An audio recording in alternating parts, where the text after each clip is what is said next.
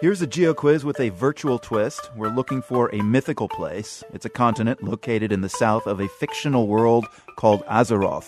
You might have heard of it as the World of Warcraft. That's a hugely popular online game of survival that usually sounds something like this.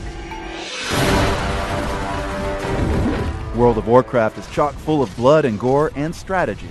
Millions of users in the real world play the game as often as they can. Now, about that continent in Azeroth, it's said to be shrouded by a magical mist. Its inhabitants were carried there on the back of a great turtle. And mythical or not, the place is now officially off limits to online gamers in Iran. That's a result of tough U.S. trade sanctions against Iran. We'll have more on that when we name the mythical World of Warcraft continent in just a bit.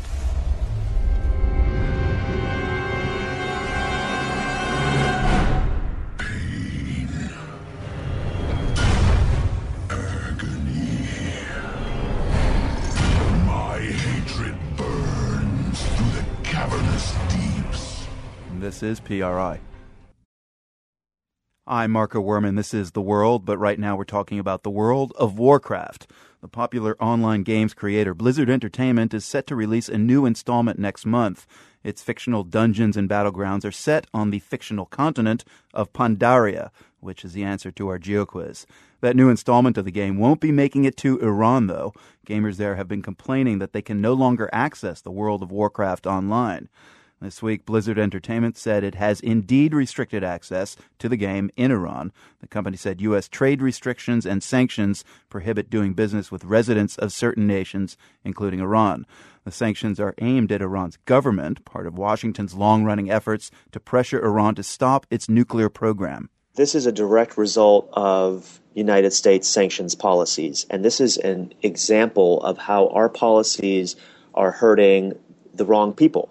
Jamal Abdi is with the National Iranian American Council in Washington. Our policies are hurting ordinary Iranians and not the Iranian government whose behavior we're trying to change. It could be something that we think is trivial, like World of Warcraft, but this is a much bigger problem. Every facet of life in Iran is now being impacted by United States policies, and it's having a very negative effect on the Iranian people who largely are our friends. By the way, Warcraft fans in Cuba, Libya, North Korea, and Syria are in the same boat. U.S. trade sanctions mean they're all restricted from playing in the misty world of Pandaria.